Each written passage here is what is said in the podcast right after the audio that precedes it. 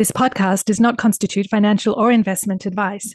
It is for educational, general information, and entertainment purposes only. Please consult with your own financial advisor before making any financial decisions.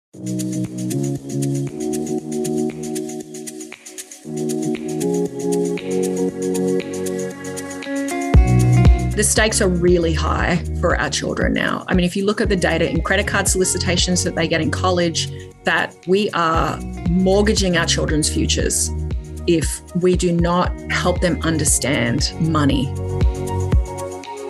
You're listening to Banking on Girls, the podcast that explores the importance of financial literacy for girls and young women. And I'm your host, Marina Batliwala. Join me on this journey to uncover insights and inspiration. My guest today is Sarah Harden, the CEO of Hello Sunshine, a media brand anchored in storytelling with a mission to change the narrative for women. She leads Hello Sunshine alongside its founder, the actress and producer Reese Witherspoon. Sarah also holds an MBA from Harvard Business School. And funnily enough, Sarah and I both grew up in Australia and attended the same school, Geelong Grammar School, but we didn't meet until we had both moved to Los Angeles. Welcome, Sarah. Thank you. It's so nice to be with you. What an amazing journey you've had in the past few months. You recently sold Hello Sunshine for a record breaking $900 million. How did this all start? Well, nearly six years or five and a half years ago, Reese came. I was running a venture called Otter Media where we were investing in building next generation media brands. And these were brands that it wasn't VC style investing. We would partner with different brands and take majority stakes and help grow and build them. Brands like Crunchyroll, for example, a global anime brand. And Reese came to meet with us and she had a pretty fully formed idea for Hello Sunshine. And she clearly has had a decades long career and very successful as an actress and then a producer. And I think what she saw was, as a producer, the transformation that was happening in the media landscape, the conversation she was having on social, and an opportunity to build and expand storytelling that centered women. And so she came and met, and I sort of think the rest is history at some level. Like we met, and I think alongside that, we've been building these brands, as I mentioned. A lot of them were pretty male focused around comedy, gaming, anime. And separately over the over the prior two or three years, had been thinking there's room for a premium storytelling that brand for women, but it's hard to start media companies from a standing start for a lot of reasons. And when I met Reese and she had this idea, we thought that's it. And it wasn't a standing start. You had Reese's track record, her social footprint, her position was, you know, I think that can really accelerate us in terms of how we build that company. And that's what happened. And I actually invested in her on behalf of Otter and we started to build a company, hire the exec team. And I think of myself as the world's most involved board member. And I think we had the experience of working together. And one thing led to another. And we were actually in the process of selling Otter, which Reese wasn't aware of the time, but the timing really worked out. And I stepped in as the full time CEO. And, you know, we've been building since then. You've mentioned that the business model was originally centered around Reese's Book Club. And you've also mentioned that you've had an incredible love of reading and books since you were young. So I guess the trajectory of the two of them coming together, I think, is, is really interesting. But how did the book club translate into this media empire? When we set out to build Hello Sunshine, it was really about how do we send us women's stories in everything we do. But across the storytelling formats where women are spending their time, clearly premium film and television, which where Reese had an incredible track record, made sense to get started, but also how do we tell stories on social and in podcast and in others? And how do we architect and build a company that's sort of set for the media trends of the next 10 years and not the ones we left? So it was sort of the rise of streaming, and that we thought that would be very beneficial. And so we saw what was happening there. So the first executive we hired was our scripted TV executive. And then the other thing was we wanted to build a media brand, not a production company. We have premium production studios at the center of our company, but what that meant, that decision was we had a driving belief that we also had to take responsibility for audiences showing up. And so as you build out these media lines of business, building out your direct to consumer presence is critical. And so, how do we do that really authentically? Reese's book club, Reese was already posting photos of books to Instagram, we knew that our model where we had some advantage was in adapting books for television and film. You know, Reese had done Gone Girl and Wild and Big Little. She just starting to go into the Big Little Lies. So she had a track record of doing that. And so the two things we started on scripted, and then we started a Reese's book club social handle that we we put stickers on the books and we said let's pick a book at the first week of every month and really tentpole that and let's build that together in a way that I think was very strategic and supported each supported the other.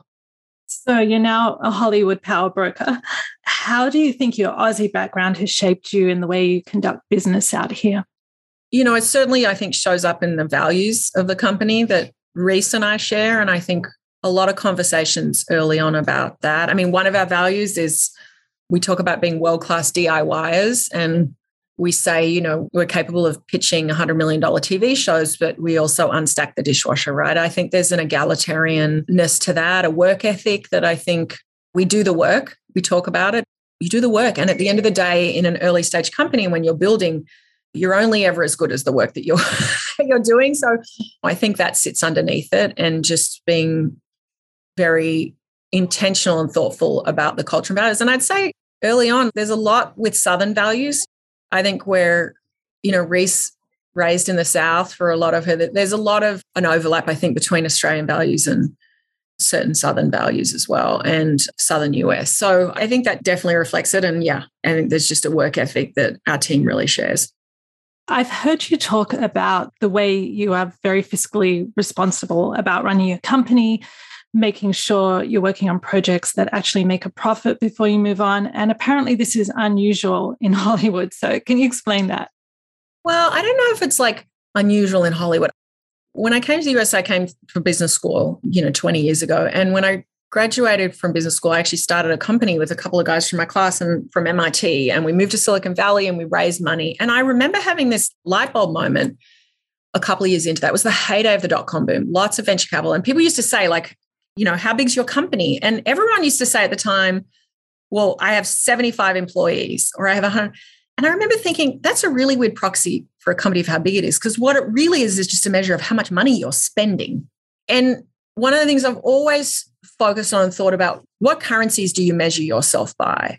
And I think it's very easy, especially in early stage companies, to pay attention to currencies that don't actually matter to your financial success. And they can be, in this case, it was, you know, in the late 90s, early 2000s in Silicon Valley was how many people you had. Like, why is that a measure for success? I think in Hollywood, press releases, walking red carpets in the tech sector, like people announcing products way before they've like vaporware. And so one of our ethos we talk about is just less talk, more action and really paying attention and being very focused on how do we think about or talk about our business success and it links back to our mission, right? When we talk about changing the narrative for women, right? It starts with representation in media, but it's actually grounded authorship. This is all a conversation about women's power in the world. And we only get in companies to continue to build and exercise power if we're doing it in really financially responsible ways. So early on, it was we've got to be really thoughtful about how we deploy capital, trying to get to profitability as quickly as we could. It wasn't about like, let's go. And that's another measure of success in early stage companies. Like we raised another $50 million, right? Which is just a measure of how much you're spending to grow the company. And in many companies, that's the right way to do it. You've got to raise a lot of capital and have a race to scale. But, you know, we were very intentional and thoughtful about the financial profile of the company we needed to build. And I think some of the right decisions we made in the first two years was just the sequencing of how we spent money and making sure that we did it really, really responsibly. So, you're in the storytelling business and you're also in the business of finance. But this episode today is about your money story. Yeah. So, how did you learn your basic values about money and what were the most important lessons that you learned from a young age? I grew up in Australia and I think of a lot of formative you know, my parents were divorced when I was probably 11 or 12, and we lived with our mum. We great relationship with our dad. We saw our dad a lot, but you know, my mum was one of seven. When I think of her parents raising seven children, I think she just had a very healthy relationship with work and money that she relayed to us, right? And I think then with my parents divorcing, she was very transparent about money with my my twin brother and I are the eldest and I think in some cases it was explaining why we could and couldn't do things. I also think the experience of she had been a nurse in her early career when she had twins. She stopped working for a while and then when she divorced, she had to go back to work. And I think that experience of having to rebuild financial independence was something she talked about very much with us and with me. But like, this is a mum who I remember sitting when I was probably 14, 15, sat down and said, Here's our annual budget for the next 12 months. I want to show it to you guys. Right. And my brother and I rolling our eyes, going, you know, but it was about here's what I get from your, here's what I make, here's what I get from your dad in maintenance. Here's when we go away for our week's holiday, like this is what I'm spending. And, you know, having that sense of like, wow, I remember learning about taxes for the first time, like so much you could get so much paid. And like that seemed weird. So she was very transparent. And I think the other thing was from when we were 14, 15, if we wanted money spend, we had jobs, right? So I worked in a store on the weekends, I worked as a waitress, I was a babysitter. And I think that was, she made us open a building society account when we were 14, 15. We put our money into it. And so you know, I was very fortunate. I had incredible education that both our dad and our mum really heavily supported. But I think she's had a very healthy relationship with money. She was not extravagant about things, but I felt like we had a great life and we had great experiences. And she just was very transparent. And it wasn't a taboo topic for her. She's like, oh no, you got we got to talk about this. And I think as a girl, right, I was the only girl. I think she was also very conscious of like you know, she used to say to me, you've got to build financial independence. And I think the experience of getting divorced really colored that. Fascinating. And, uh, and you mentioned so many things there that I think are helpful to all of us. You know, understanding why you couldn't couldn't do things. I mean, that sort of flows into the way you are so fiscally responsible now and can't help feel that that's not an accident. And also you you mentioned your age. And I wonder if some of us also thinking about that might think, well, is 14 too young? But it's not too young. And it's a very formative age for children to understand these important topics. Yeah. I mean, it's funny. I remember being six and seven years old. I'm, I look back, I'm like, how did my parents, how did she let us do that? My brother and I used to make popcorn and we lived near a beach. And then we used to go down and like sell the popcorn. But, you know, we'd come back. So my mum used to say if we made $10, she would go and say, well, the popcorn kernels cost 99 cents and the bags cost a dollar. So I funded that. So you guys don't get to keep that. I mean, literally, I, I, I learned about cost of goods sold, right? When I was like seven, firstly, I'm like, how did she? My brother and I used to do it by ourselves, right? I mean, this was Australia in the 70s, I guess. I look back and I used to be just like, oh, God, she's really mean, right? But I think some it's a gift. And I will say, I had a very privileged lifestyle growing up you know, I had an incredible, wonderful middle class upbringing too. I mean, there wasn't a lot of extravagances from her, but I think at the transparency and I think she just talked about it, right? And I think that's half of it. And I think just being in conversation about money and equally with your daughters as well as your sons, right? I think that was really, really key. Why do you think then that many women are not comfortable managing their money? To me, a lot of this stems from childhood norms and childhood understanding of what money is and isn't about, what is talked about money in the home, and what can we do to help our girls take responsibility for their own finances? I think there's a lot of unintentional signaling to our children of decades of baked in sort of bias around girls and boys. And I think that's being undone, right? Like everything from the genderization of our world to pink toys and what we play with. And so talking to girls about spending and your don't buy the Starbucks and you're talking to boys and young men about investing, right? Like, I mean, wh- why is the experience when we talk about women and financial responsibility all about like not buying your Starbucks? I think that starts in the earliest, the way we treat boys and girls differently. And I see that changing, right? I think the second thing is around, you know, there was always a sense like it's gauche to talk about money. And at the end of the day, what it really is is a conversation about values. And I think through that lens is what do you value? And I mean, I introduced, and I've had to come back to it with my own children, a an allowance in a way that was really a conversation around signaling around what we value as a family, right? But it's also the practicing of money management. And that started when my kids were like six and seven and goes through to today. My daughter's 18. But I think there's a lot of cultural stuff and gender stuff that is decades old. But I do think that's shifting. And so part of it is not just how we talk to children, but making sure we talk to girls in the same way as boys. Assuming we have to assume the way we talk to girls, they're as good with money and math and information about it as we make that genderized assumption about boys, right? Like there's nothing innately more likely that a boy is interested in stocks and investing as a girl. Like, where did that come from? So I still think there's a lot of patterning that we're doing on that. And then I think the other thing is, I do think women, there has been this mystery around money sometimes and this women's assumption like, I'm not comfortable with it. It's not how I was raised. And it's so complicated. And so I want to give up my power. Then actually, when you kind of demystify it, it's just things you need to learn. It's just learning the way we learn anything. And so providing those opportunities to learn and ask questions, whether as a teenager or if you didn't have that learning in your teenage years or your 20s or 30s, of coming back into it and doing it in ways that are fundamentally kind of interesting to you as well. So I think there's a lot of reasons why it hasn't happened.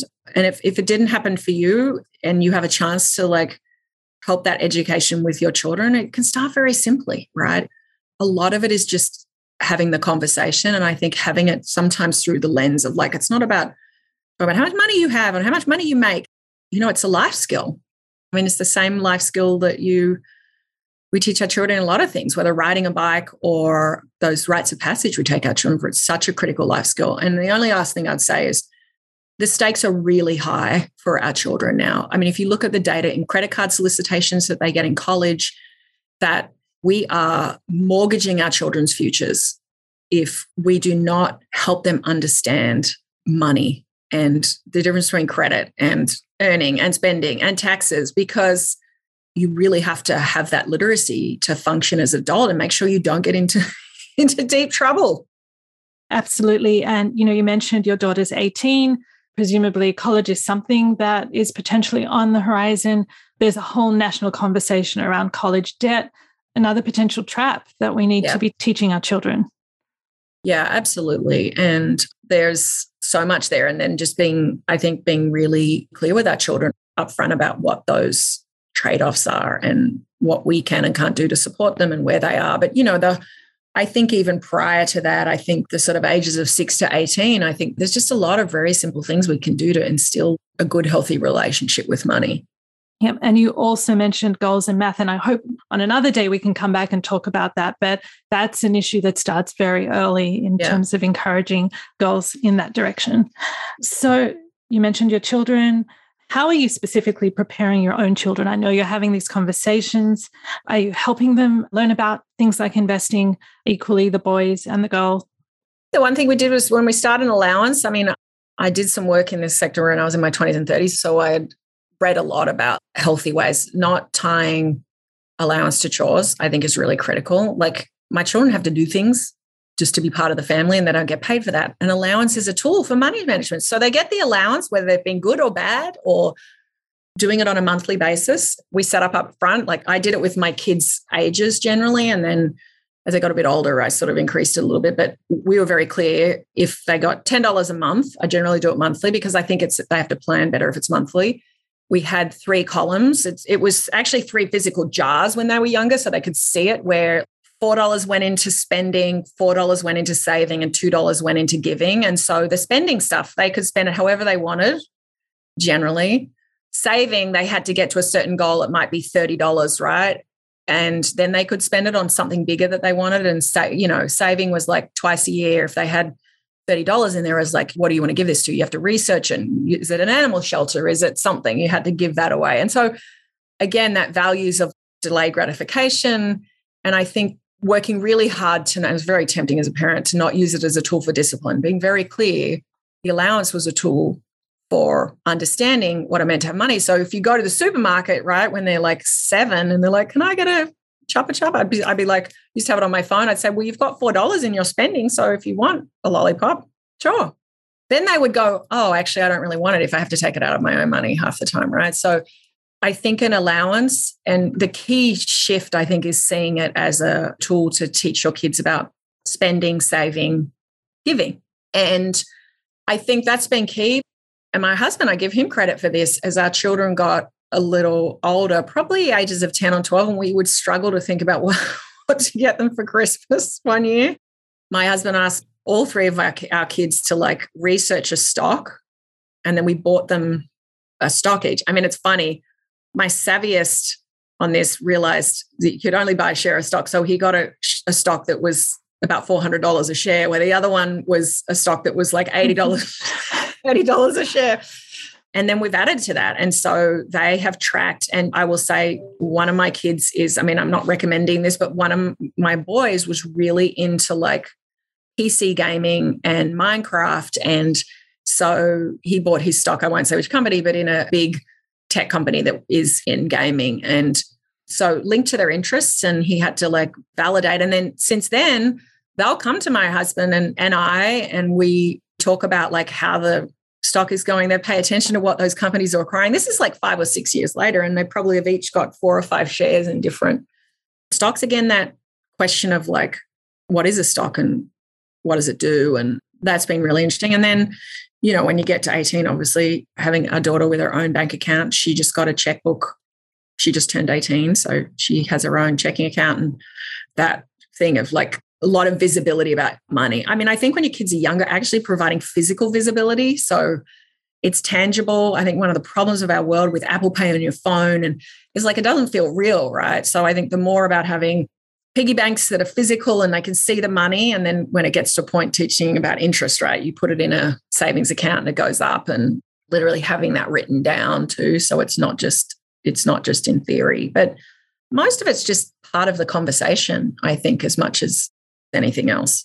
You know what? My husband and I were trying to make the decision to buy or lease a car. And that's an interesting conversation to bring your kids into, right? Like, what does that mean? And and what are the trade-offs around that? And how do you think about it? Yeah, all excellent tips. And and I'm hearing over and over again, it's not too young to involve your children in many of these conversations. Yeah. It's fun when they're young too. They're yeah. so fantastical, right? You're like, yeah. how much do you think a house is? Right. And they're like, five dollars. I'm like, well, it's the same as five lollipops. Like, oh, that's interesting. I mean, so yeah.